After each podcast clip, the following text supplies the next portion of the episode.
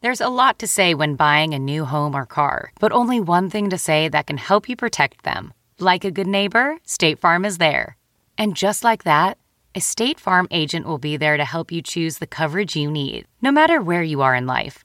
When you need coverage options, your State Farm agent is there to help, on the phone or in person. Like a good neighbor, State Farm is there. Most weight loss plans are one size fits all, not taking into account each person's individual needs. Noom is built for your psychology and your biology, meeting you where you are. Noom Weight uses psychology. That's why they say losing weight starts with your brain, but it also takes into account your unique biological factors, which also affect weight loss success. The program helps you understand the science behind your eating choices and why you have cravings. Stay focused on what's important to you with Noom's psychology and biology based approach. Sign up for your trial today at Noom.com. That's N O O M.com. Plus, check out Noom's first ever cookbook, The Noom Kitchen, for 100 healthy and delicious recipes to promote better living. Available for pre order wherever books are sold. Welcome to the Nerds Podcast, episode number 236. A lot of fun stuff going on over at the YouTube channel, youtube.com slash nerdist. Check that shit out. Then click subscribe because you're a good person and you want to help us. Yes. Yes, you want to help us. Help Nerdist. Well, I just scared away anyone who was going to help us before by irritating them. Was that too irritating, Katie? That was a little weird. Please don't hold back. just be, be as honest as you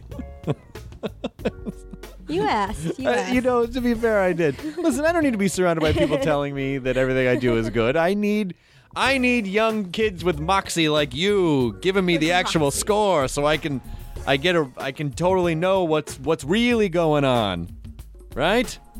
Sure. All right, you're fired. okay, I'm sorry, you're rehired. I like I like four second firings. You're fired. All right, you're rehired. Because then it gives me the sense of being, you know, like I get a surge of power, you know, to satisfy my douche genes. but then I have no intention of keeping you fired. So then a few seconds later, then you get the relief of like, all right, I got my great job back where I have to run all these podcasts. So it, I think it sort of works out for everyone. It if- does. If you think about it. Yeah. All right. Thank you. You're, you're welcome. uh, this episode of Nerds Podcast is brought to you by Comedy Bang Bang, Scott Ackerman's show, every Friday at 10, 9 central on IFC. If you haven't seen it yet, it's it's, it's just kind of an absurd half hour comedy talk show that looks like a talk show.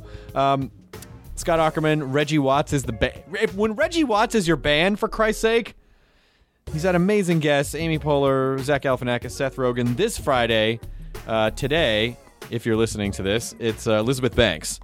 Elizabeth freaking Banks. It's gonna be on Comedy Bang Bang. So check it out. Comedy Bang Bang. Comedy so nice they banged it twice every Friday, 10 9 central on IFC. And now this episode of Nerds Podcast. These are my friends Gabe and Etta, Deani and Divine. Uh, I we this was recorded a while back. I was sort of waiting for a good event thing to build the podcast around uh, that you could check out. So they made this move. Well, first of all, Gabe and Etta did the Huck Finn Robotic Edition, where they essentially kickstarted like thirty some thousand dollars when they were trying to get six to make a book where they replaced the N word in Huck Finn with robot. and so everywhere and then they they had the book beautifully bound and reillustrated uh, so ever for so everywhere where jim was is a robot uh, and it was it's uh, phenomenal they're hilarious people amazing sketch comedy writers i've done comedy with them for years and years and years and i feel like everyone should know who they are and so um, just being the kind of self-starters that they are they made a movie. Like g- they wrote a script and just made a movie themselves called The Selling. Uh, it's it's a paranormal comedy which I loved. Uh, a bunch of my friends were in it. Uh, uh, Janet Varney was in it. Cole Stratton was in it. Simon Helberg's in it, and uh, and Ga- Gabe and Ed are in it. And it and it's it's a fucking great movie. And so they are kickstarting basically a theatrical release. So if you go to Kickstarter and just type the selling into the search bar, uh, I believe it goes until about mid August.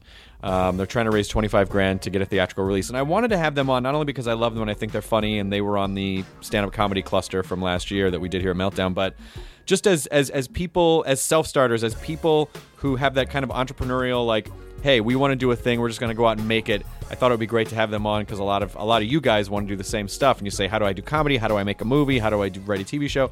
And so, just from from their point of view, I wanted to have them on to talk about that, and they're just lovely people. So you can follow them uh, at Diani Divine on Twitter, D I A N I D E V I N E, and uh, and DianiandDivine.com. So here we go, uh, Gabe Diani, Edda Divine, Diani and Divine on the Nerds Podcast, episode number two thirty six. Now entering Nerdist.com.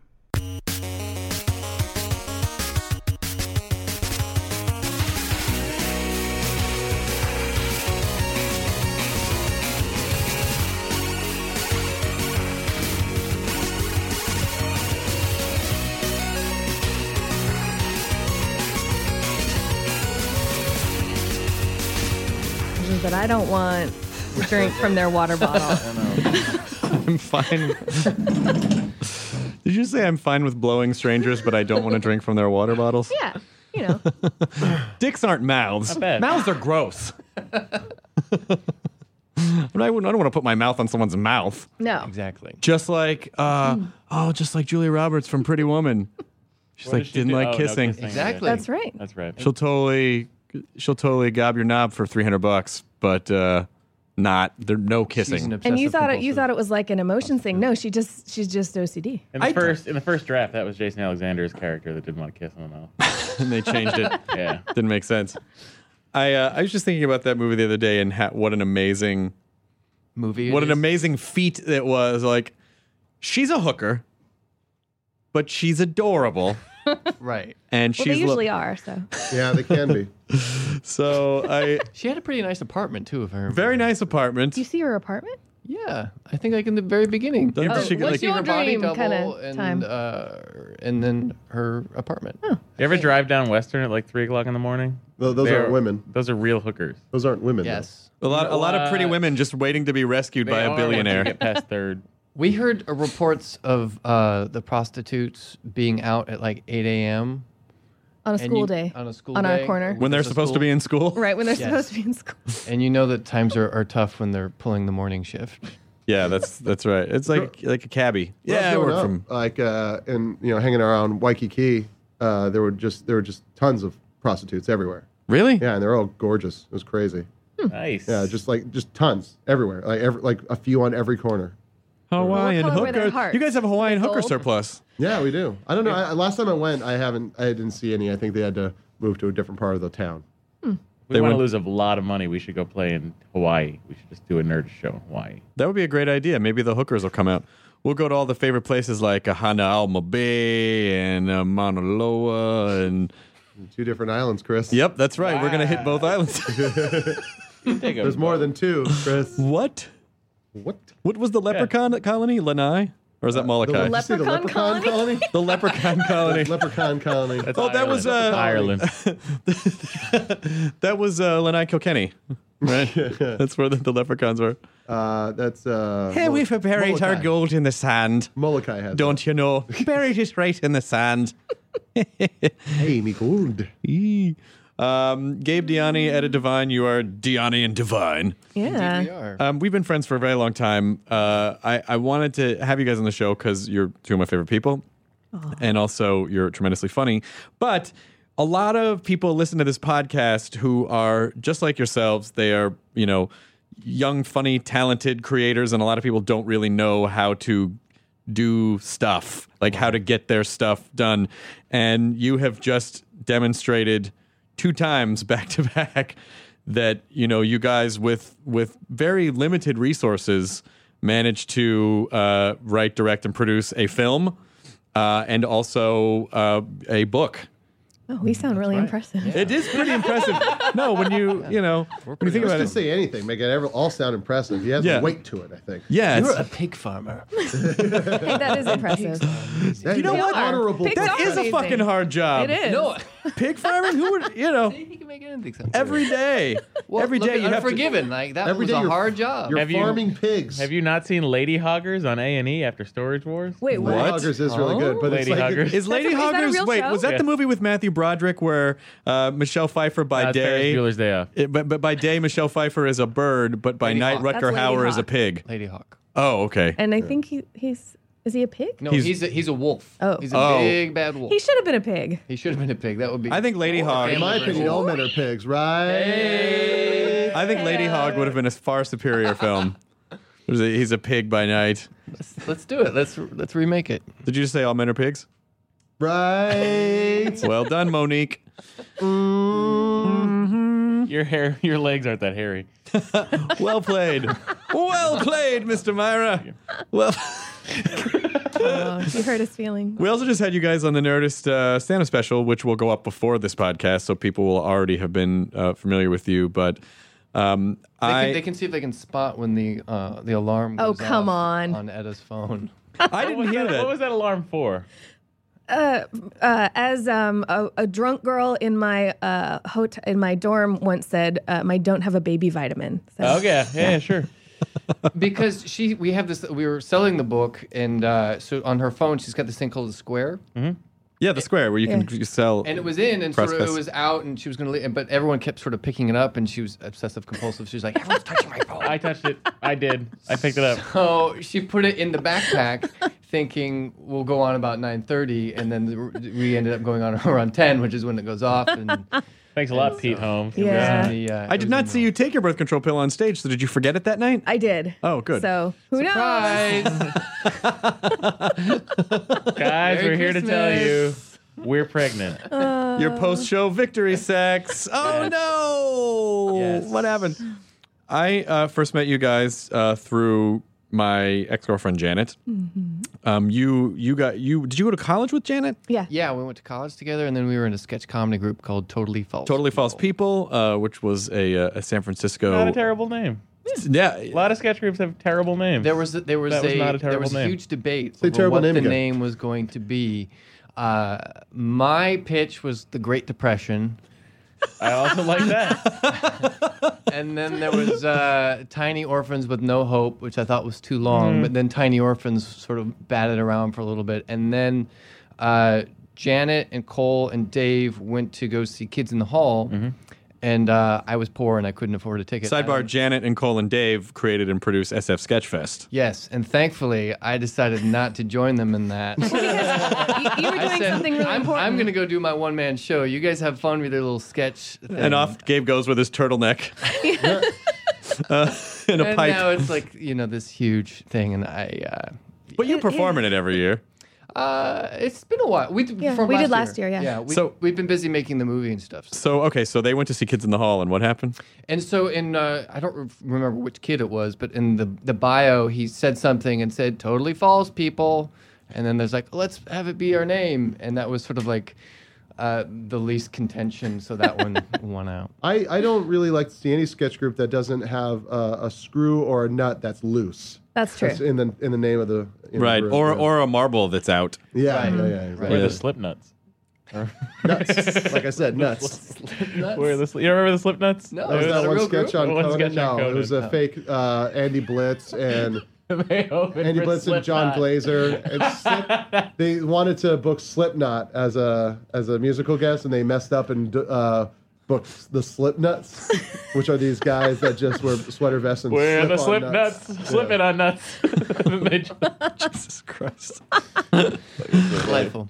But, you know, again, uh, time after time, you guys have demonstrated, and then, you know, with Cole and Janet and Dave and starting SF Sketchfest, it's like, hey, we like this thing. We're just going to start our own thing. And so I think you have, um, I think you have a lot of wisdom to impart to people uh, who who may feel like, well, I don't have resources, and I don't, you know, yes, I have an idea, but I don't know how the fuck I'm going to get it made or what's going to happen. And so, Right. you know, so uh, and and I'm sure I'm sure it didn't always feel like you were gaining wisdom through the process, but you were, and you and you and you have you um, a few years ago uh, had said had Mm-hmm. come up with this script uh, called The Selling.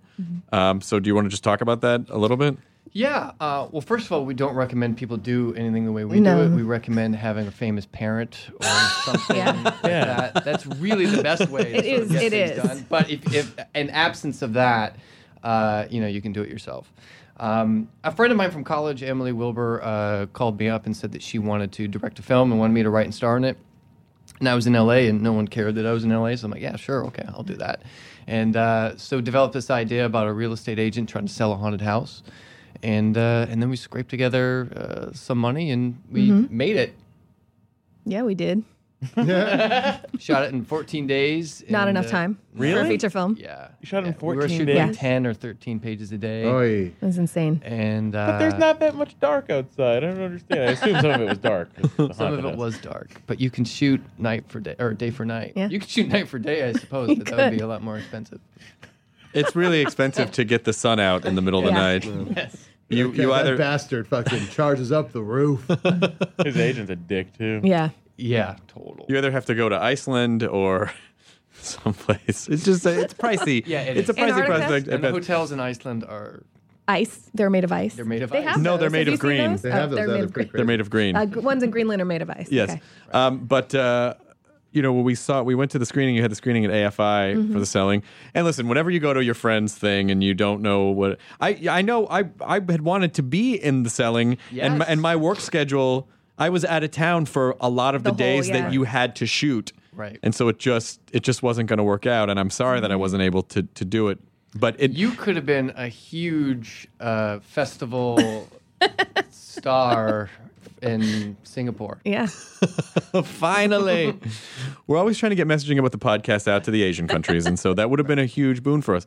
But I but um, you know, when you go to see your friend's thing, or if it's a one man show, or if it's a, then you're always like, oh god, please don't suck, please, because I don't. It's going to be difficult to look a good close friend in the eye and have to lie and they're going to know I'm lying and and but that didn't happen the selling was a fucking great hilarious wonderful movie and uh, it was a real it was it was a it was a really impressive thing that you guys did Thanks, man. It's uh, th- the opposite is true where you're putting something together and you're inviting your friends to come see it, and you're like, oh, are people gonna lie? Or you know, is it gonna? Well, be I- you know, terrible? you'd prefer they lie, but you Right. actually would really prefer that they actually, enjoy actually it. like so. Mm-hmm. But then you know, you never trust that they're telling the truth. Like, oh, well, they're just because all you see is everything that's wrong with it, and Yeah, well, we've been living with it for two years, and you know, it wasn't what you know we wanted it to be in our heads. So you know, you always, you know, you imagined it being some big epic. You know, we're making the next Ghostbusters, and uh, you know, and if it doesn't quite work out that way, you, you but I think that's just being an artist is being unhappy yeah, with you, yourself. yeah, Yeah, I don't think you should ever be too happy with like the end product. You know, you should Right. feel that there's always something more to do to it. Yeah. well i think you should be happy i just think you should never feel too content with anything i mean you should feel happy and you should say hey this was a great learning process for the next movie i'll know this and this and this because i would imagine the learning curve is pretty steep yeah. when you when you because you've never made a movie before no. and and so what what you know like what what did it feel like what did you take away from the process Don't trust anyone. Yeah. really Yeah. how so Uh, We're well, really easy to take advantage of. yeah. Noted. We're, we're Guys, can I rubes. stay at your house tonight? well, sure. Yeah, you need to go to the airport. yeah. LAX though. I don't want to drive to No, Burbank. no, no. Too close. That is too easy. uh, ontario Sure, of course. ontario Yeah. airport SFO. I'm flying out of SFO. Okay. Actually, I have Take me to. Oh. It's there. a weird flight. I have to fly from uh, Ontario to Long Beach. Uh-huh. Can you pick me up at Long Beach, then take me to LAX? Yes. It's yes. just connecting. Yeah. And then I take a car. Do you want to me the to bring other you airport. lunch too? Or? If you could, that'd Okay. be great. They are really easy to make. Oh my god. we uh you, you know we're like you said have limited resources and we're, we're making these things because we're passionate about them and our names on it and we want it to be good and we kind of assume that if people are in a similar place where they have a company or whatever and they're Yeah. like trying to make their name and their name's going to be on the movie that they would sort of have a similar feeling for it but uh, uh But no, some, people, are just terrible. some people are content to, to just sort of say, eh, I'm done with this and, Yeah. and move on. We, we and I'm sort of speaking generally, but there was a a post production uh, house that ended up being a post production apartment Uh, Post production studio flat. that we've made a deal with to uh, you know do things at, on a bargain in exchange for you know a certain type of credit and stuff and uh, and they were just they wanted us to lock picture before we'd even had a chance to like go Yeah. through the whole thing We found and- out that none of them had ever uh, scrubbed the footage, which means they had never gone and looked at every take. They just took the onset assemblage and like messed with that a little bit. Oh. Jeez. yeah. they weren't letting us uh, work with the editor because they wanted the editor to do his pass first, which ended up being like they weren't actually doing any work, and so didn't want us to know that they weren't. One doing more any work. post production bachelor efficiency.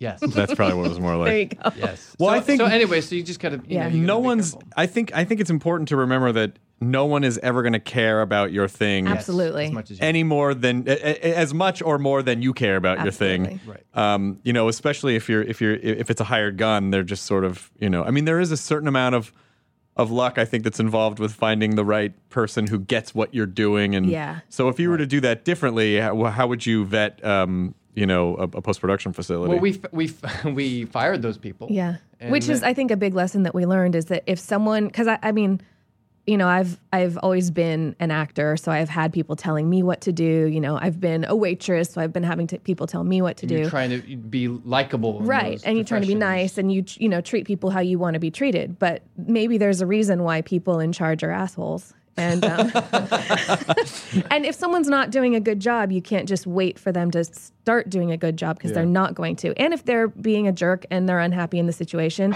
it's doing them a favor to fire them because then they don't have to be there anymore right So we learned we need to be assholes. yeah well not assholes but probably just if someone's not doing their job that they, they should go yeah, it's Right. business. If if you give them a couple opportunities and they make it clear that Yeah. they just don't give a shit or they have a totally different idea Mm-hmm. than something that you have, then then you need to be okay with Yeah. with moving on. and that's really hard to to do that but it, it's something that i think you need to do if you're gonna be in charge so But we, we put the word out to friends that we knew and uh, just said we're looking for this, and you know we'd get recommendations and talk to people, and through that we found most of our core sort of um, uh, Team. crew team that we'll want to work with uh, on the next one. And we Yeah. found a great uh, post production house um, called the Product Factory.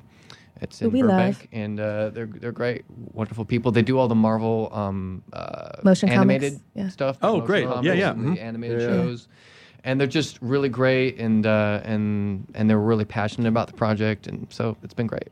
yeah uh, so d- how did you did did your friend Emily bring the money to the table or did you have to go out and raise money? If you were going to go out and raise money, what what would you do? Eh. Now we would crowdfund. Yeah, crowdfunding, um, Kickstarter or Indiegogo or, or something Yeah. like that is what we do now. But she brought um, uh, the money, most of the money. Yeah. And, uh, you know, after our post. Uh, It's called private equity funder. Right. Oh, that's very After our fancy post sounding. production issues, we uh, we had to sort of raise some more money, Yeah. and we broke the the major rule of filmmaking, which is don't invest in your own film. uh, so there's some of our money tied up in selling as well. Um, but uh, yeah, next time around, we probably do like Kickstarter or something. Yeah. Fantastic. Which you used Kickstarter for the uh, Huck Finn robotic edition, We Yes. did. which was tremendously successful. Yes, more so than we ever anticipated. We were just setting out to like make a funny video and like, oh well, you know, maybe 200 people will give us 20 bucks. Well, because we and- were going to do Sketchfest, so we were on a deadline to write some new material, which we'd been so busy making a movie that we hadn't done in years. Right. So uh, I saw that uh, about the controversy about a guy making uh, a version of Huck Finn where they're replacing the N word with slave. And so I tweeted that I was doing a version replacing with a robot. And then I immediately deleted the tweet because I thought, well, that's actually a funny idea and I don't want anyone to take And we it. had just, uh, our friend Jocelyn Town had just done a really successful Kickstarter campaign for her movie IMI, and we'd been involved with that. And so we'd just come off of that, and I said, you know, we could really do it. Yeah, with self-publishing technology and crowdfunding, we could actually like make a. Phys- and the idea was like go to Lulu.com and just sort of make you Mm-hmm. know a nice Mm-hmm. soft. So, pack. so your so your original idea was to uh, as, as comedians. Oh well, if everyone's offended, you know, by the N word in this classic work of fiction, which you know Mark Twain was not a fan of that word himself. Yeah, Right. yeah. It's, so it's not about you know it wasn't about being offensive to people, but you know you have to consider contextually when it Mm-hmm. was written in the story he was trying to tell. Right. And we go on this journey with Huck where he, in his society, what he's doing, you know, helping Jim escape, that's wrong. That's a bad thing to do. And he, because he loves Jim, decides that I'm going to do a bad thing, I'm going to help him. And we go on that journey with him. And that's a really important journey. And you can't have that without, it's also the uh, sul- kind the of Mark culture. Twain's uh, personal journey because he grew up in a racist area and he was raised that way, and then uh, over the course of his life, he became a, you know a strong evolutionist. And Jim is, is based on a real man that he knew. Mm-hmm. So So you s- your your idea was okay, fine. Like as comedians, Right. All right, fine. if that if that word, you know, but but we essentially need to come up with a character that can be uh, treated as an object. Right. Mhm. Let's literally make him an object. Mm-hmm. And the Right. word And- robot is from the Czech word for slave or serf. not so, necessarily slave, but like servitude, Yeah, like forced servitude, manual forced labor manual labor. is what robota the the word. So the etymology of the word actually makes makes yeah, sense. and it's as- been in, used in, in all sorts of popular culture as a stand-in for oppression. What is Mm-hmm. You know, C3PO Isaac and Asimov- R2D2 than Luke's slaves, Yeah, really? Master Luke. well, he's a protocol droid. Right. but they're sold by robot traders Right. to Uncle Owen, and uh, he's Luke's property. They're high class plantation. sounding slaves. Yeah. is what they are. Exactly. Robot slaves. As long as they don't have a bad motivator, I'll take them. I had always, you know, I, I tried to make a bit work in my act for a long time, and I could just never make it work. But it was all about that people uh, that that humanity wants to uh, be that we're sort of inherently racist. And so that's one of the things with robots, it- like like becoming more into our culture, that it, it gives people something to be racist at. Right. And it'd be like, and then, but then robots gain awareness, and there's kids in the schoolyard like, uh, your mom's a battery ape. And he's like, you have to recharge too. It's called sleeping. Ah. You know, it's like, it's just like the schoolyard fights between the racist kids and the robots. And so it's a funny, it's, it's an interesting idea to, to do that, you know, with Huck Finn and a fun, and a funny idea. But even because we posted it on Nerdist, and then people were like, people who were strong Twain supporters got grouchy in the sense of like, well, why do we have to replace it all? Like they're comedians. It- like, it's a fucking joke. Like Yeah. it's it's funny and but what's great about the joke is that you it was really well done. Thank you. The uh, the Kickstarter campaign when you you were hoping to just raise like six thousand dollars, you raised over thirty. Yeah. Right. Because you made a great video and um, And our friend has a great blog that people read, and he Um, told Did them you about guys it. What? just Who's buy that bloke? gold with the extra money? I would have Oh, bought gold. extra. You can do that, right? Yes. Well, the thing is, Oh, we. someone posted. Uh, uh, They like, actually bought what are you going to slaves. do with the extra twenty-four thousand dollars that you raised? As though like we all like the original plan was to make like two hundred books for Yeah. like six thousand dollars, and uh, it's like, well, actually, we don't have ex- extra. yeah, no, we uh, we blew all of it, but um, Nice. on hats. on hats. Hats. But Funny uh, hats. you know, we felt like we had an, an obligation to make a really built a nice product robot. since people gave us all that money. So it's like a hardback. It's The good book is paper. gorgeous. Yeah. Yeah, we It didn't really- go through Lulu. We like, we formed our own publishing company, and like we we, we See again, you just did another thing. Yeah. You fucking formed your own publishing company. and we like w- went to like a real book manufacturer and we created you know, we tried to you know hardback and we, we redid all of the uh the Every single illustrations that had illustration. anyone of color in it, Hardback is because a, our is a robot- racist term for a turtle, and I don't appreciate your racism. sorry sorry uh Hey, you hear that hardback Shell beat the, with the American. hair in that race? Fucking hardbacks. Hardback Fucking is my hardback. friend. Oh, I could talk about that. I have a couple hardback friends. We prefer I have a shell couple turtle Americans. friends. I Sir, can. I am a hardback. You are talking to a hardback. Um, but the book is beautiful. Like it's beautifully bound. And then part of part of what sold it is that rather than just being a jokey idea, there was real substance behind it, and there, the artwork was gorgeous. Like the the the artwork the artwork was very authentic to the um to the time of the piece, and you know where where this robot was beautifully illustrated into these these Yeah. old we, we time. took the original illustrations by E.W. Kimball from the original edition of the book, and Edda's mom is uh, trained as a biological illustrator. Illustrator, yeah. she did like textbooks and stuff, Oh, Wow. and um, and uh, so she photoshopped out um, Jim and, and put in. I don't the think it robot. was. It was some sort of complicated thing she Yeah, I don't invented quite how understand. to do with taking him out, and I don't know. She didn't really know Photoshop either, so she was like teaching herself how to do Photoshop. So it was a, sort of a trial and error Yeah. process. I wish you would just drawn a bad robot costume over Jim so you can see part of his arm. just a robot mask. it was just Rosie from the Jetsons. Yes. Well, we, there was lots of discussion when we were designing Jim of like, w- you know, What what, did he look direction like? we were going Yeah. to go. At one point, we were thinking like maybe like 1950s, totally anachronistic.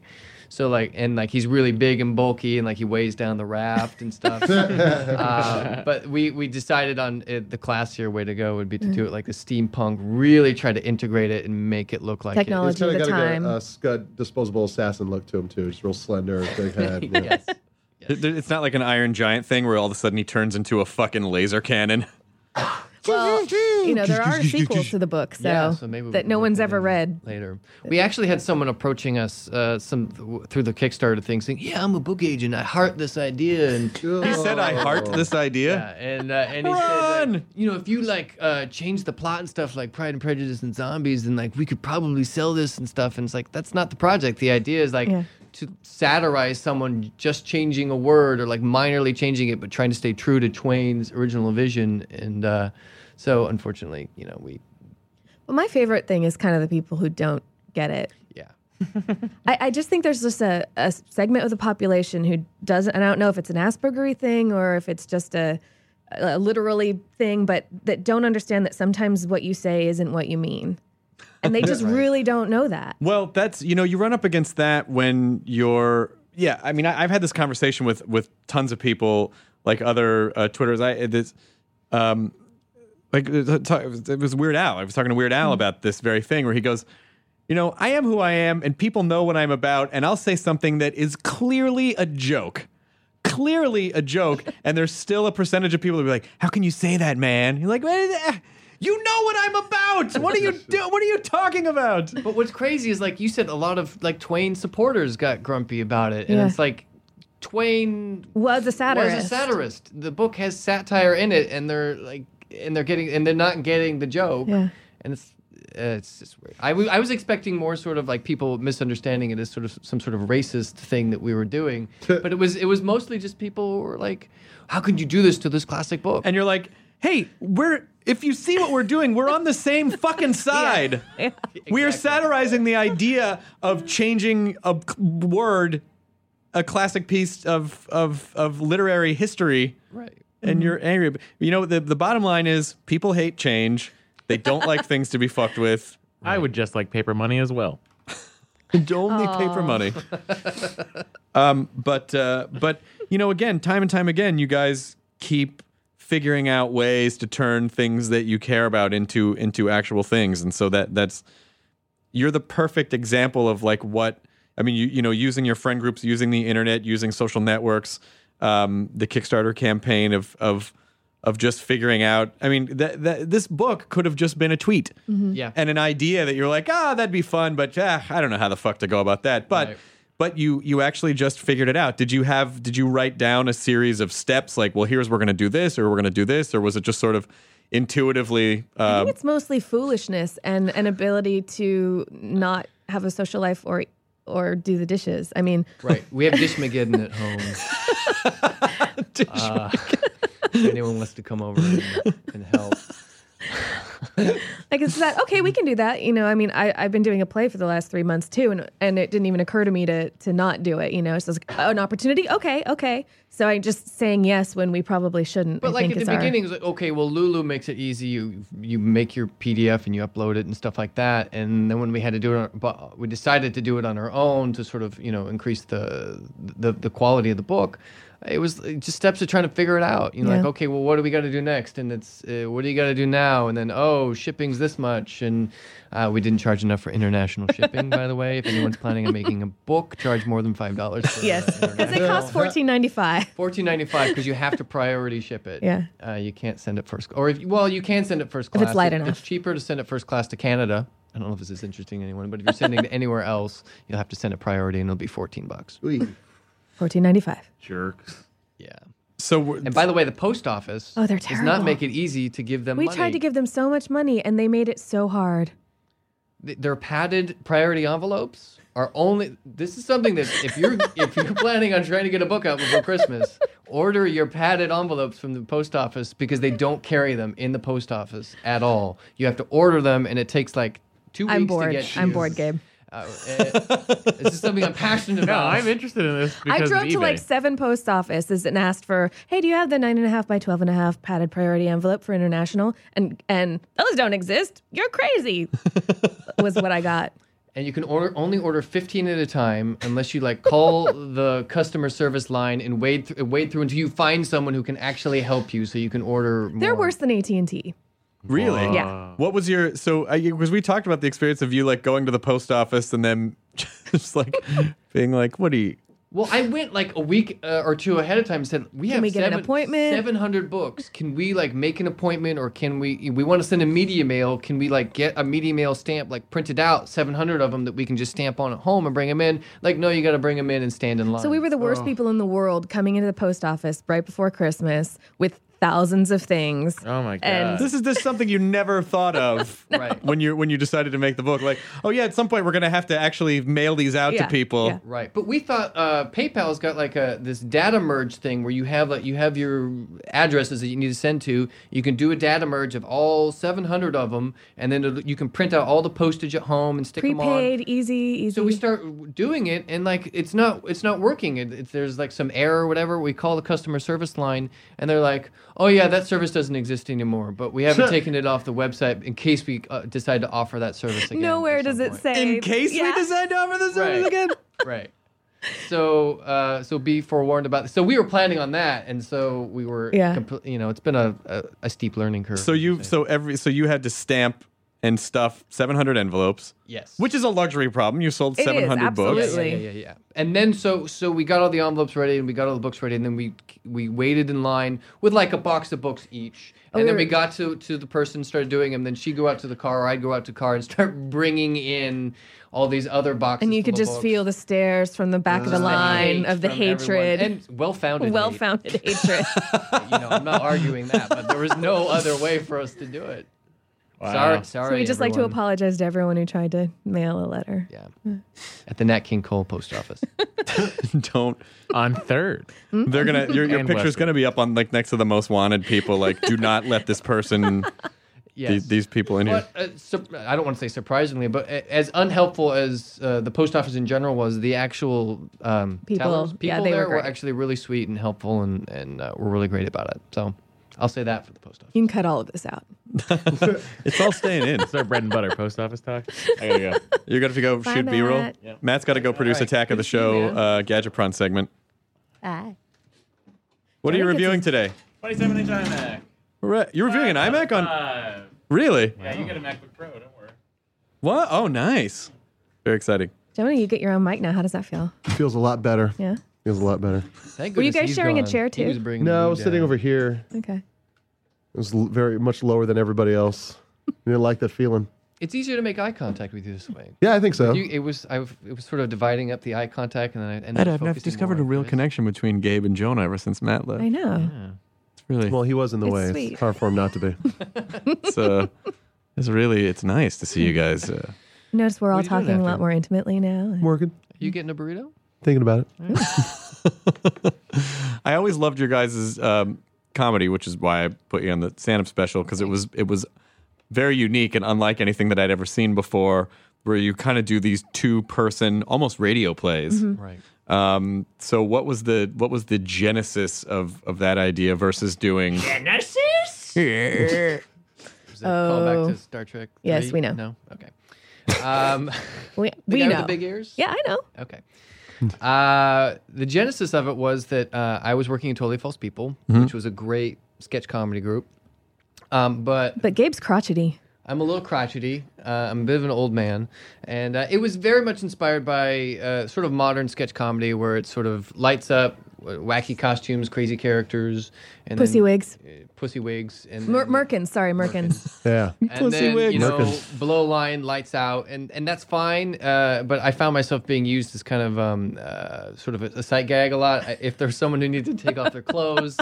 Or uh, to get like fake blood all over them, And I w- it usually ended up being me, which I was happy to do. But I just got kind of tired of uh, y- you know going to the sink after in, in a uh, comedy club bathroom and trying to clean up after a show. What was the bit you did that I saw you on on uh, theme park that one time? I remember I really loved it. oh, that was homeless boss. Yes. Yeah. And yeah. That was like what, that was the first sketch that I wrote, and it's it's a little hacky in terms of structure, but I still love it. It's a, it's basically you have someone starting a day of work and is like, I just want to tell you something about the boss.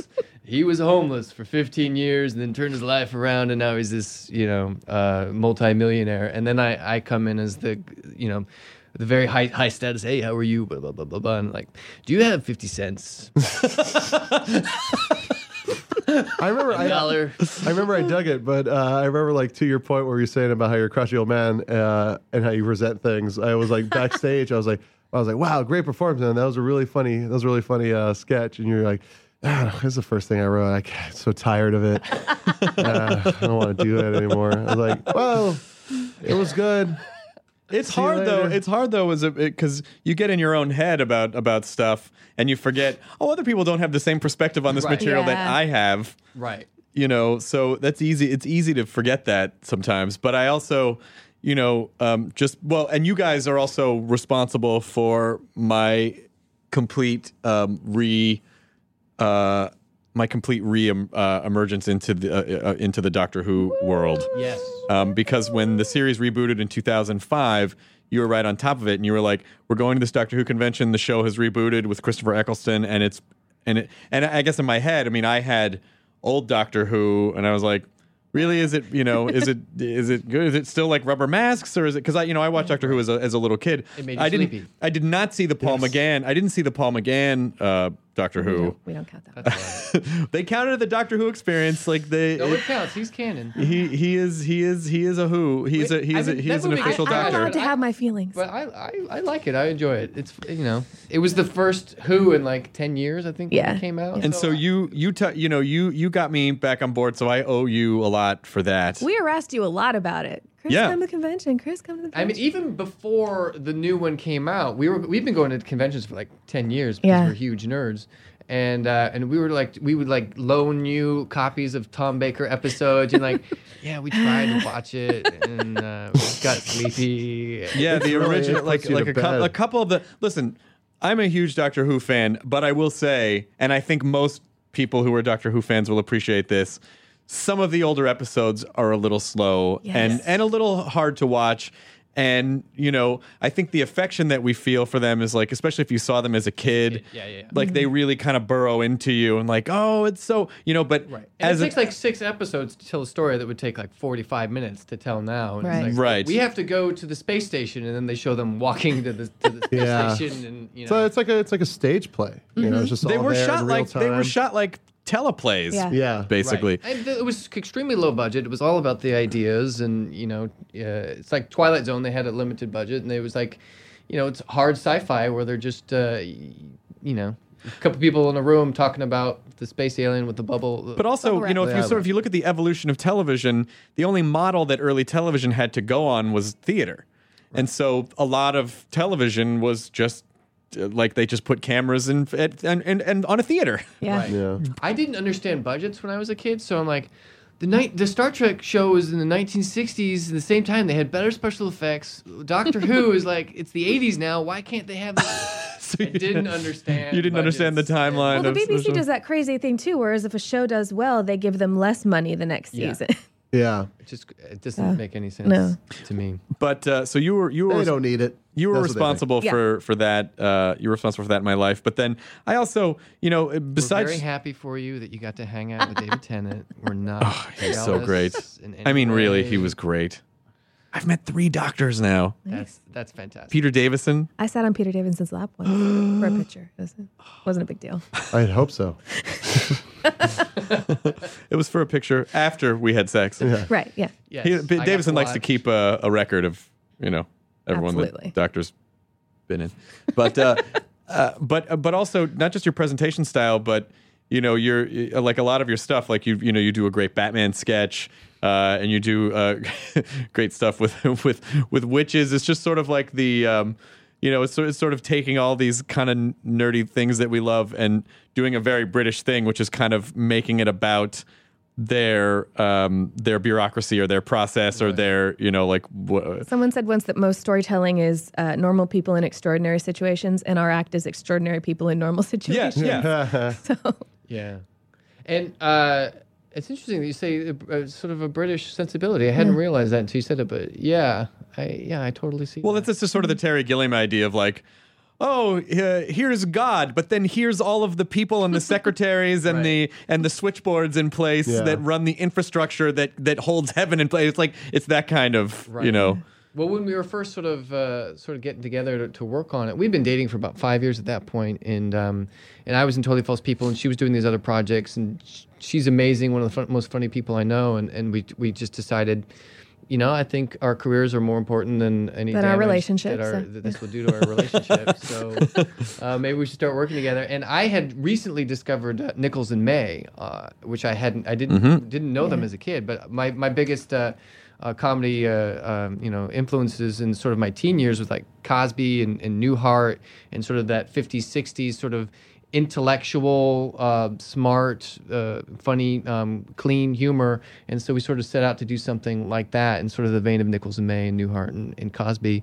And, uh, and that was, and it was really, we wanted to try to make a, s- a sketch stand up hybrid where we could just go up uh, and have two microphones and like, you know, mime stuff, not have props Yeah. and just be in our regular. It's so liberating um, not you to know. have to bring a car full of crap Yeah. to a gig. Oh yeah, I mean it's yes, yes, yes. Even just being in a musical duo and just having to you know bring a guitar and make sure that there were there was you know oh we Your need a, amps we need a and your- DI box and we need yeah. this and that and, And your then then they always projector fuck and- it up and Yeah. wherever you go because they're not used to that And if stuff. there's a stand up in the show, he just shows up, Yeah. goes on stage, does his thing, and it's like, I want to do that. Mm-hmm. You know, touring stand-ups are great. I mean, you know, you imagine a band playing the same size venue has to divide everything between their uh, all of the stagehands and all the people in the band and all of the equipment and it, and it, you know, there's a stand-up and like, yeah, hey, here I am. Yeah. sound check? All loaded in. What do you need Oh, Yeah. a sound check for? hello, hello, hello. I'm done. Done. What's the deal with? What is the deal with? Okay, we're good. I got You it. gotta be kidding, kidding me, Kidding, kidding. Yeah, I'm getting Kidding. some. Bring it up on the Yeah, D's. Can yeah, a we little bring it up on the D's and a little high. feedback. Kidding. Kidding. All right, we're good. Balls, balls, balls, balls, vaginas, balls. What else is I going saw that act- on? that was mine, unfortunately. what else is going on? What's happening in the world? Um, but when you're so when you're making the movie and you're going through that, did uh, what was what else did you learn throughout that process for people that are listening that want to make a movie or make a thing? Have a good line producer. Yeah. Yeah. Uh, have a plan for festivals. Read Chris Gore's book. Um, Yeah. Oh yeah, Chris There were, Gore's there were a festival couple book is books great. that we wish that we'd read ahead of time. Chris Gore's book uh, about festivals and budgeting for festivals. oh, we got into a festival. How Uh. do we get there? Because we spent all the money on the movie. Yeah. Uh, so that and um, there's uh, thinking outside the box office, um, like trying to like the plan of hey we're gonna make a movie and do the festival circuit and then someone's gonna pick it up. I mean that's yeah, like, that just really doesn't happen anymore. 1990s, Even even uh, for movies that go and do great thought at process. Sundance, that hardly ever happens anymore. So you have to think in terms of what's what's the end game, what's your goal. If you just want to make a movie, fine, just do that. But if you want to make your investors' money back, then you have to you know start thinking about distributing it yourself, um, having a plan for distribution if no one picks it up, doing some kind of hybrid distribution. And there's so many new things that are happening now. There's this cool uh, company called Distributor that you can uh, skip a lot of the aggregators to get onto venues like Amazon and iTunes. And instead of Skipping taking a sales 20, agent. yes, sales agent, instead of a sales agent getting 25%, they just take a flat rate. And so What's that? What's that place? it's called Distributor. How did, how's that? Stripper.com. Yeah. and it's like a it's a flat rate to uh, to convert it to the, the the platforms that they need. Is that D- D- D-I-S, distribber? Yeah. D I S T R I B B E R. Okay. Yeah. Uh, we actually haven't used it because we ended up going with a, a sales agent, but um, but we're th- we're looking that way towards the future because we think that like uh, movies and stuff are heading in the direction that at least for at, at the the, The level we're the at, level yeah. we're at are going, that, like the music industry where like bands are marketing directly to their fans. Yeah. So if you can make something at a, at a low enough cost, and you know, like Kevin Smith is, uh, you know, he's a big name, so he can uh, market to his fans. But uh, you know, cutting out the aggregators and going directly to your fans and stuff, and Distribution is just changing wildly out from under us. And yeah, day to day, it's changing and, and different. And uh, what else? Um, there's that book, Producer to Producer, that's really good about um, a lot of budgeting and, and things like that. I think a line producer is probably the most important person to get on your team who's good. That's on your side. Yes. Yes. Because there's a lot of times that you'll Absolutely. have a line producer that you go, we need to do this. Ah, it's just No. not possible. Exactly. What about ideas about how to make it possible? No. Like you got to have a guy that's going to work with you and think of ideas on his own. We interviewed a couple of people who got really angry with us. for for no reason, and we're like sending like when we said like thank you for your time, they're like you're making a huge mistake by not going with me. That's like an, that's like a it's a mentality they all seem to have. Like a lot of them, it's a it, it's very important. We, like yeah, you guys are right. You cannot stress enough that you need a good line producer Yeah. Yeah. who is like you know there with as much passion about it tha- as you are because need- they're, you need they're going to pictures. figure out. You need you need pictures for your poster because just because Just because you're shooting on the red doesn't mean that there's enough you can't blow resolution that for up. a movie There's poster. no- Really? there's- yeah. That's There's a so shame. many things that we didn't even know existed, like an online edit. What's that? It, it's how much? Right. If you're shooting on the red like we were, then you have to uh, edit in uh, proxy In- files. Yeah. And uh, And then QuickTimes, reconvert And then back. reconvert it to the, the high res things because there's not a computer big enough to you know. And we sound like we know what we're talking but about, but we really don't. Yeah. Well, you know more than most people. I mean, like you actually you've been through it, and you actually got a thing made. And is is is, is the selling coming out next year? Yeah, uh, we have uh, DVD VOD distribution, and, and they want to do it August September, so they can sort of be promoting Push it- for Halloween. uh, Push for Halloween, which like oh we're like Another heading year. into year seven on, on this project, and then we have to wait until it comes out, and uh, but that's fine, and then it'll be on. Um, I don't know if we can announce the the cable channel it'll be on, but it'll be on a, a, a cable channel after that as well. Great. Yeah, so. Uh, I would say the biggest piece of advice is to just do as much research as you can, read as many books as you can beforehand, and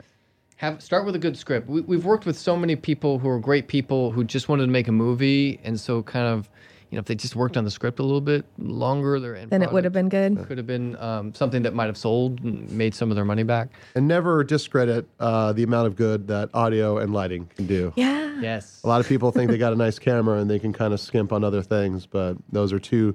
Even if you're making a web video that you want to Uh-huh. look good, audio and lighting very, very Well, important. we reshot our uh, original uh, Kickstarter for Kickstarter the Huck video Finn. because it looked terrible. The first one, we just we, we, we were like we shot it in um, our editor's house uh, while his uh, kids were sleeping. Chad. And Yeah. Chad. Chad yeah. Meserve. Chad Meserve, who designed Robot Jim as well. Oh my God. Uh, what what's Chad's website with the dayoftherobot.com. dayoftherobot.com. They're so amazing. They, these little robot figurines are so fucking awesome, and he made a little Nerdist one. Who's uh, he's he's eating a burrito, and he has a Nerdist logo on his chest. He was like, "Here, I made this for you." I'm like, Jesus Christ! These little these figurines are so awesome. gorgeous. They're so cool. They're uh, gorgeous. He's got like a, a nativity scene and like a little Da Vinci flying he guy. had a uh, a robot with antlers and a jetpack pulling a sleigh with a robot Santa. Oh, that's in it. awesome. And it's I mean so they're, cute. they're just great. Go to his website and check it out.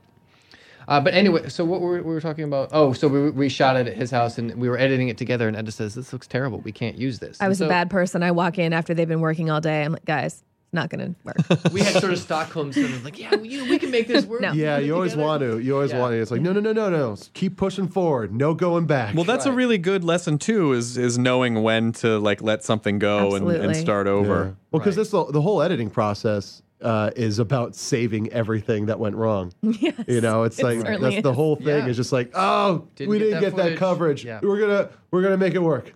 That's the whole fucking process. Oh, there's always something when you're shooting. There's always something that you're not going to have. yeah, yeah, Yeah. overshoot, Yeah, overshoot, get, coverage. Get coverage. Well, I didn't realize one of the things that we, were- we that we were going to be um, sacrificing was going to be coverage, and we were doing like a lot of two shots and stuff. And you know, it's a comedy, and you, you if you don't have that uh, the pacing and Yeah. the timing down in that two shot, then there's not a lot. And we you were can do. we were lucky if we got three takes for something on the selling too.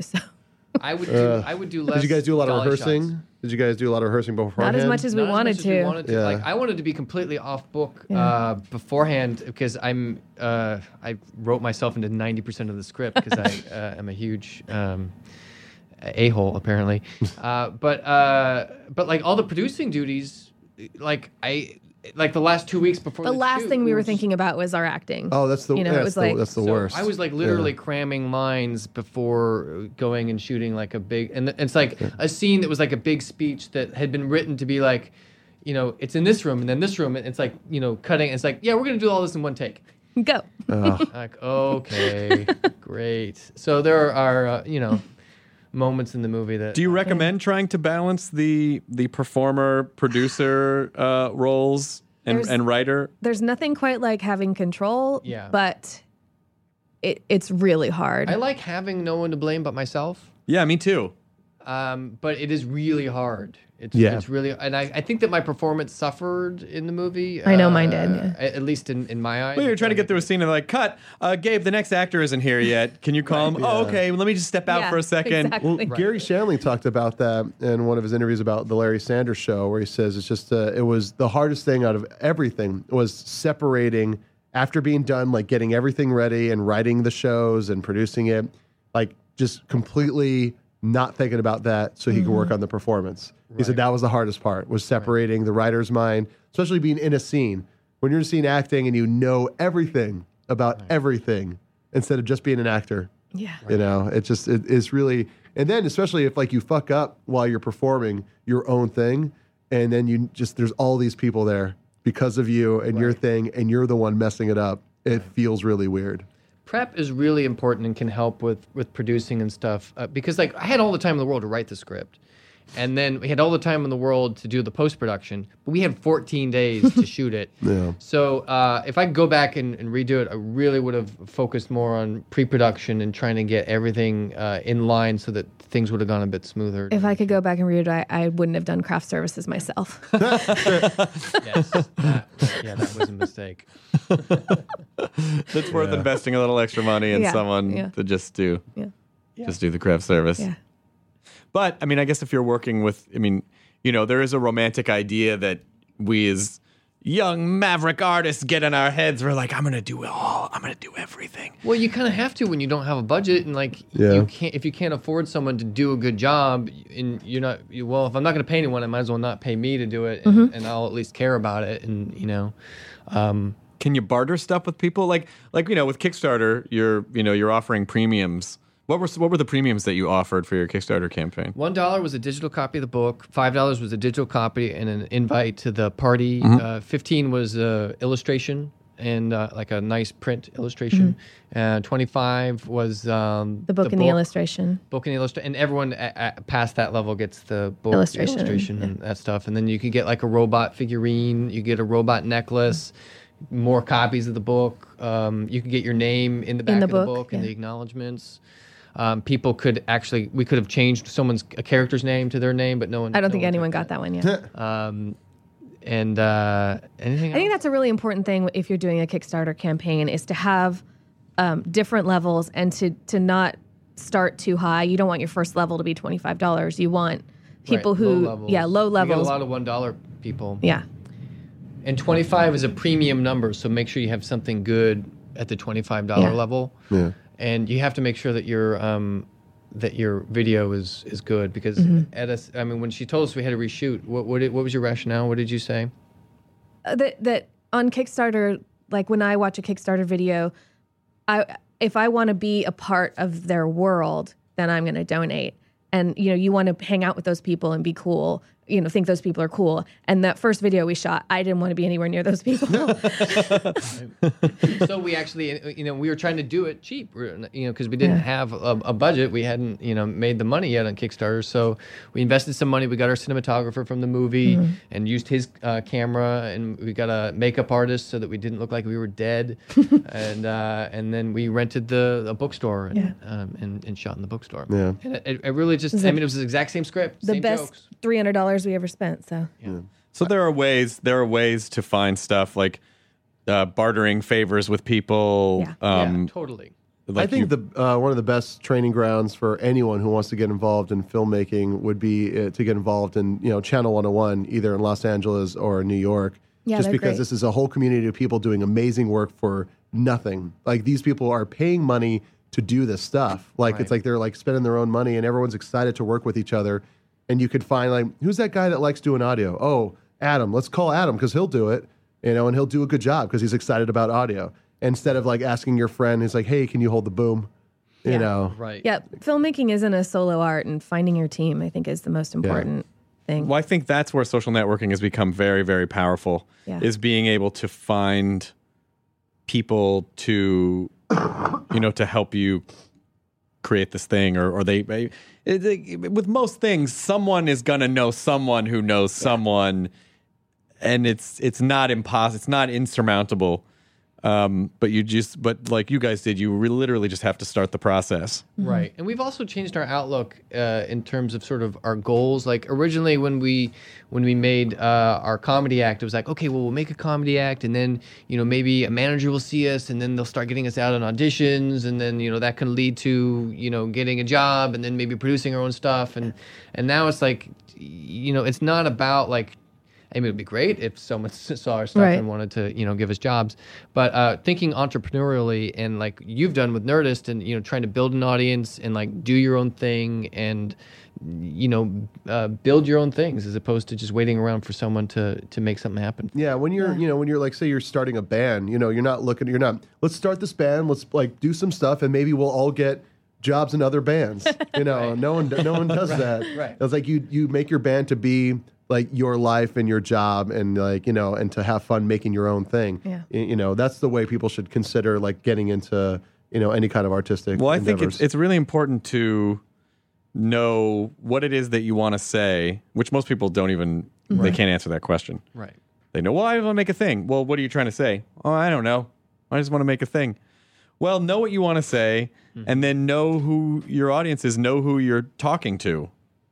Um, like when I, I mean, it's even not not even just from a creative standpoint, but also if you're trying to raise money, these are questions that, like, e- even when I when I sold the book, when I when I wrote my book in the book pitch, I had to write down very detailed information about you know, here's who I am, here's what I'm about. This is the audience that I am trying to reach. This is the these are the people I want to talk to. Here's a little bit about what they're about. Here's how I think I am able to do that. I mean, you really have to walk them through everything, but in the process it gives you a little more clarity about the thing that you're making, which is, you know, which I think is is just a little bit better to have direction rather than eh, I'm just gonna I'll just make a thing about apples. Right. Like, all right, well, you can do that, and you might get lucky that someone might pick it up. Sure, that is certainly a way to do it, but it just stacks the deck a little bit more in your favor if you know what it is you want to say about apples, why you want to say something about apples, who you think you're the apples demographic is. I'm loving this metaphor, by the way. Thank you. I'm speaking about red delicious. I'm speaking about gala apples. Nerdist, sponsored by the Apple Board. Reminding you, apples. Really talking about apples. I think you should call the Apple Board and see if you can get at least some apples or something. there an Apple There's Board? got to be an Apple Board. Should be an apple board. Applebore, who's your friend? not Apple computers. That would be Tim Cook. No, Mm-hmm. just apples. But I mean, just knowing, just like knowing those things will help you a lot. Just sort of Absolutely. focus Oh, yeah, your yeah, yeah, focus your efforts, It's basically having a business plan, is what you just described. which is hard because you know most people who do what we do are very artistically minded, and they're like, "Well, I didn't go to school to learn how to write business plans. and I That's a didn't go to huge school to." For, problem. like Yeah. in in school, but it's important. Like going to theater classes and studying theater, like there was no like this is the business of acting class. There was no like y- this is how you get headshots and this is how you None you of that. There was no, it was all about craft, which is great, but that doesn't help you when you get out into the real world. And I think that's applicable for all art. So if you're listening, school's a waste of time. Thank you. Matt Myra just rejoined us, in Yeah.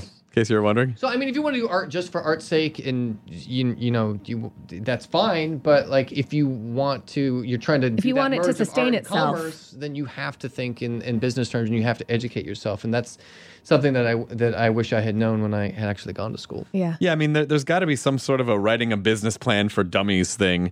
And you don't have to, you know, you read a book like that, you don't have to do everything it says. You can take elements that make sense for you, but at least understand what it is that you're trying to do before you just try to, um, you know, before you Like just say, make a book.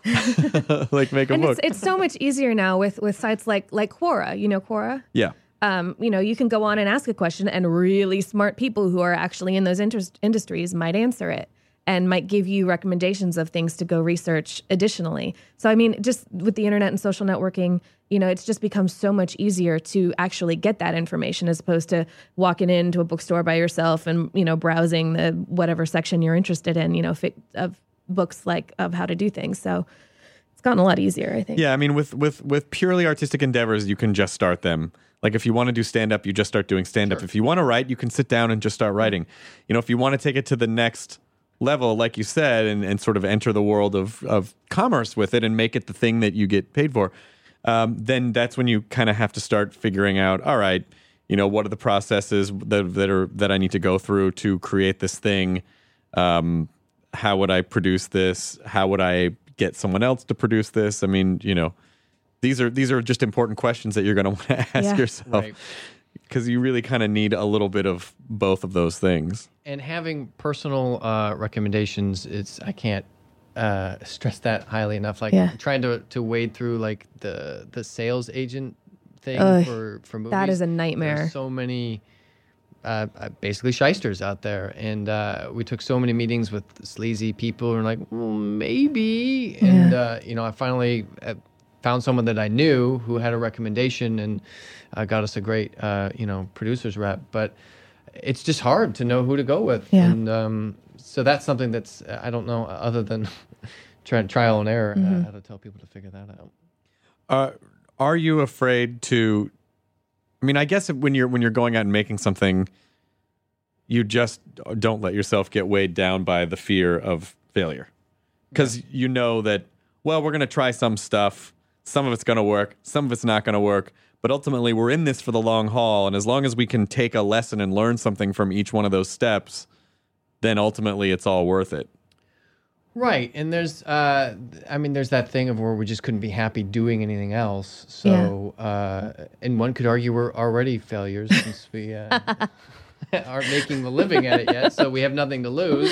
Right. Um, I would I would say that's not true though. I think I think you can only fail if you don't if you just give up. Yeah, Exactly. I, yeah. I was speaking monetarily uh, as a joke, but uh, yeah, I mean, we're really proud of the stuff that we've done, Mm-hmm. and I, I feel it's successful in that way. And you just, you know, you just got to go for Last it. You night can't we have any had regrets. we had our launch party. And we got Amazing to- launch party It was at so uh, at cool. Nerdmelt. Yay! Oh my god, can we just talk for a second about, About the the du- band? the Dust Bowl Cavaliers? yes. They're amazing. So good. They were playing Yoshimi.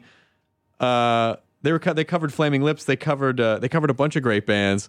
It's like an eight piece bluegrass band that was amazing. yes. So good. What, their Twitter is DB Cavaliers, right? DB Cavaliers, yeah, Could have But- been seven pieces, you guys. Might have been seven pieces, but uh, but it was really great. And Chad was there Mm-hmm. selling robot figurines, and you guys were there wi- with books, and there was there were drinks and a food truck, and it was Big really bottle it- whiskey and a bunch of and- people showed up. You guys you guys had a really nice event. Yeah, it was it was a lot of Well, fun. we- We, got to meet some of our backers. And they But that's were what's really so cool exciting. people. That's what's so exciting is like it's not you know I think you know when when you're trying to build a community to support the thing, you have to remember that it's not just about you taking money from them or taking Mm-hmm. the- that you really are building a community, Yeah. and it's it's like you know these people get on board like you said because they want to hang out Yeah. with you and. Most of the time, they're people that you go, holy shit, I would totally hang out with this person. Absolutely. Everyone, all of our backers we met last night were really cool people who I want to know more about. And if if someone mentions it on Twitter, sometimes if I have time, I'll stalk them a little bit and read their tweets and stuff. And there's really cool people out there who like the thing we did. we had a librarian show up. who Two had got- librarians. who had, uh, two librarians? Yeah. Oh, okay. Uh, who had gotten the sexy librarian package because she had to because she was a librarian. She's a sexy He librarian. was a sexy librarian, and uh, yeah, it's some guy who who got one, and then a couple for his kids, and for his kid to give to her English teacher who Yeah. was teaching. Uh, Mark Oh, that's Twain in awesome. class, and just people. a guy who passionate teaches about- eighth grade who's going to use it as his reading. But not only version. that, the other the other side of it is a kid who might not normally be inspired to read Mark Twain sees that there's a robot in it, Mm-hmm. and all of a sudden is like, "Oh my god, robots! yeah. Right. That's awesome!" we say that in our pseudo intellectual. They never introduction. explain the robot. It just says robot. It's just I there. don't There's understand. pictures. It explains Mark it. Twain was a It's genius. an alternate reality. It's like that uh, that John Travolta movie where the white people were the oppressed. White man's burden. Uh, White, White man's, man's burden. Whoa, Dave is that a Matthews real Band on the thing? soundtrack. That, yeah. Yeah. Really? And, uh, No and one Harry cares. Belafonte was the the rich black guy in it who was sort of the man. And then there, it's like Always the- got the his foot on thugs- Whitey's neck. The thugs were the skinheads, and they had like like a white Rottweiler or Mm-hmm. a, a bulldog of some sort. It's such a bad movie. I really think though, you know, the, Great the, soundtrack. the lesson to ta- the lesson to take away was that, uh, and all the popular music was like Pat Boone. no, it's not. That works for He did- the current world we live in because white people. Never mind. No. No, no. Yes, white Pat, Pat, people, Pat for the Boone most would part, not hate dominate Pat the Boone. MTV Video Music Awards, Yeah. isn't it? Yeah. Anyway, Michael Bublé. No, I'm trying to think of the whitest think I don't- I'm Bubble. confused. Michael Bubble, Mikey Bubbles. Uh, but I think you know a lot. A lot of artists or a lot of people look at social networks and the building of community really more like they're the uh, they're the lord of a fiefdom or something where it's like, yeah, I'm going to build a community and they're just going to support what I do. When you have to realize, like, no, no, no, community means we're we're all the, this together, and you know that that means you know i- i- of, of, of not not just treating people like you're trying to take something from them, but but you're all you know you're all in it together, and you should have to appreciate that that element of it. And that's the great thing about the internet and technology. And, y- you know, like we said, we, a couple years ago, we wouldn't have been able to do this Mm-hmm. project at all because we wouldn't have been able to afford it, raise the money, or uh, or connect with people to, to get the idea out there. So that's it, people. No more excuses. If you want to make a thing, Make it. you have every resource uh, at your fingertips. Mm-hmm. Um, the internet is a magic genie. You just have to ask it the right questions. You just a no, Matthew. Mm. No, that's fine. Oh, I just I said what, what what's, What's your wrong? what's your point of contention? He hates The genius. internet's a really mean magic genie. Yes, it is Okay. an evil. no, Yeah. A, Oh, genie yeah, yeah, could. yeah, yeah. A genie We did a- does what the people do to it. we Ah, did I a Uh, web series and uh, I star in it, and the amount of Oh, lone. the- the- thirteen year what the, the- Mary Olson. yeah. The amount of 13 year olds who seriously suggested I kill myself because I'm so hideous was like through the roof. And it's like, I'm an actor. I can take, you know, I mean, I go into rooms every day and I'm too fat for those rooms, so that's fine. But, uh, you know, like other people aren't, don't have thick skins. And that's a horrible thing to say to someone. No wonder there's teenagers out there who putting their things on YouTube and getting their feelings really hurt. Yeah, by a bunch of people who are. I mean, the, all the people who said those things are miserable people. Yeah. Yeah. I mean, Miserable ha- thirteen-year-old. happy people don't think to do No. things like that. There's actually an episode that we wrote after that where she goes to a dating workshop, and one of the exercises is called first impressions, where they bring someone up in front of the group and say, "What are your first impressions of this person?" And we just took all like all the quotes. That's great. Yeah, That's a great directly idea. things that from the were said comments about me. of- of terrible, and there were just terrible as many things. people, and I play a really pathetic character, and there were just as many people who said, "Oh, that's just like me," and and so it was like, "Oh, y- Mm. oh, What was which which series was? It's called Mary Olson. It's on uh, you- uh, YouTube.com slash Diani Divine, and uh, it, we, it was a it was a short film that we made called Girls Night Out for Sketchfest uh, competition there, and put it up on YouTube. And like three months later, she woke up and had like uh, a million emails, from emails YouTube." Yeah. and, uh, from YouTube of comments and stuff, and uh, and it got like 1.3 million hits, and so then we made a little follow up couple episodes, and we've uh, actually written a, a 10 episode uh, web series arc that we're hoping to to start um, um, shooting next year. So you guys don't give yourself enough credit because everything you say to me is, we had an idea and then we just made a thing, and then we just made more of that thing. Okay. well, I'm being self uh, uh, deprecatory. no, that's not a word.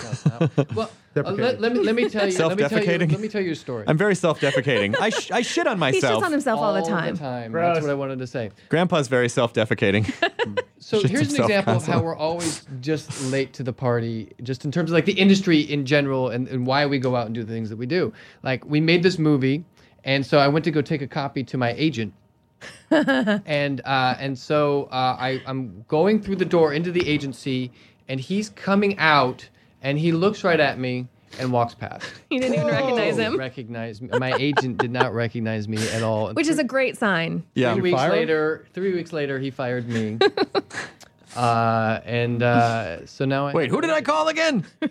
Exactly. Gabe. So uh, Gabe. and then like uh, Barry Bostwick, who's in the movie, Yeah. and Really? uh, yeah, Oh, yeah, Barry he's Bostwick, he awesome. plays the Exorcist in the film. Oh, that's awesome. I love Barry Boston. He was This great. story He's might make you fantastic. just sound pathetic, Gabe.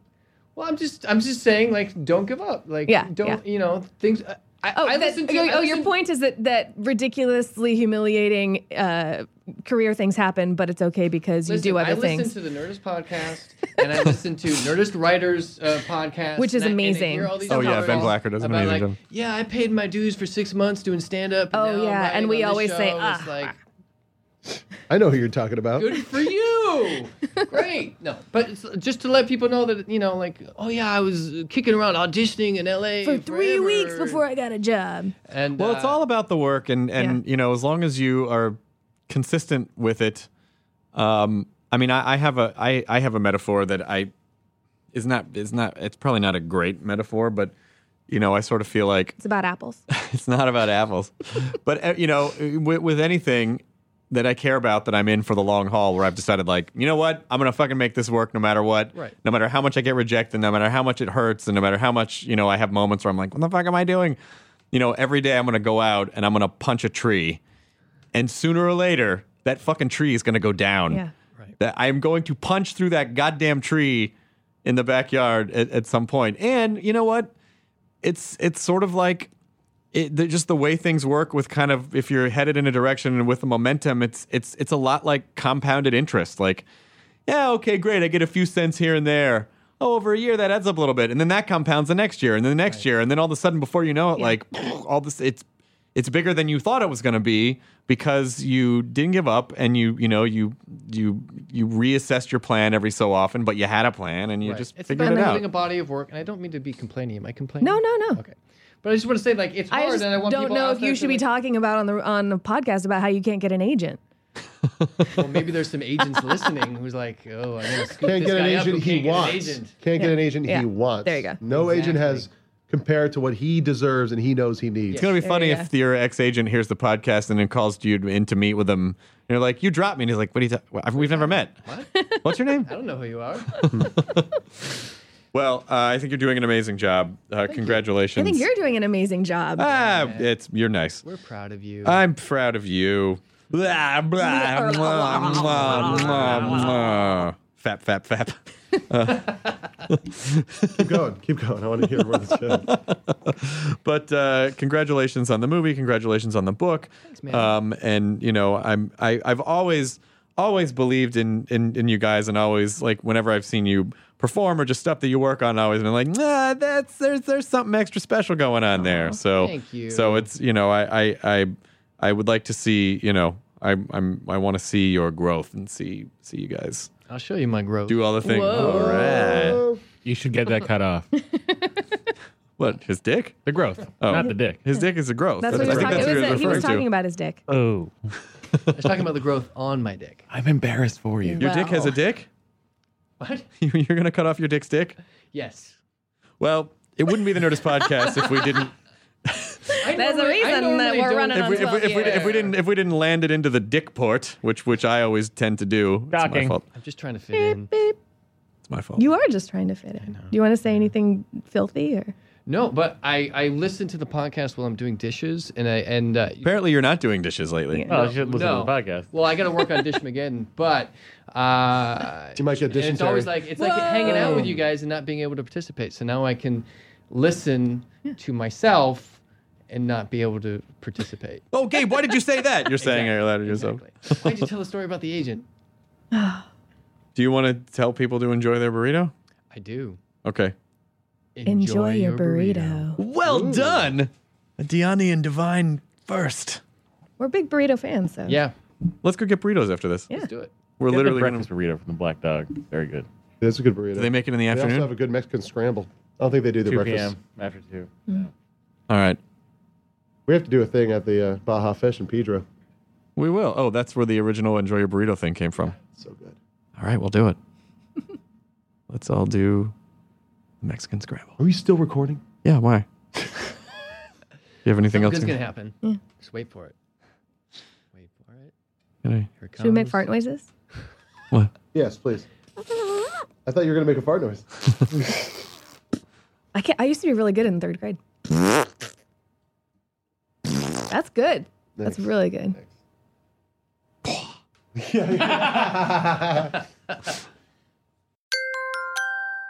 Now leaving Nerdist.com. This episode of the Nerdist Podcast was brought to you by Comedy Bang Bang every Friday at 10, 9 central on IFC. This episode is brought to you in part by Purina. Purina is dedicated to creating richer lives for pets and the people who love them. From helping older pets think like their younger selves to making cat ownership a possibility for more people than ever, Purina is helping pets thrive so they can live long, healthy, and happy lives. Purina has you covered for all your furry friends' needs, whether they meow or bark. From litter to treats to their best in class, nutrient packed food with taste your pets will love. Purina's got your back at every stage of your pet's life. Your pet gives you the joy of the spring sunshine all year round. So today and every day, care for your pet with Purina. Your pet is Purina's passion. To learn more, head to amazon.com backslash Purina.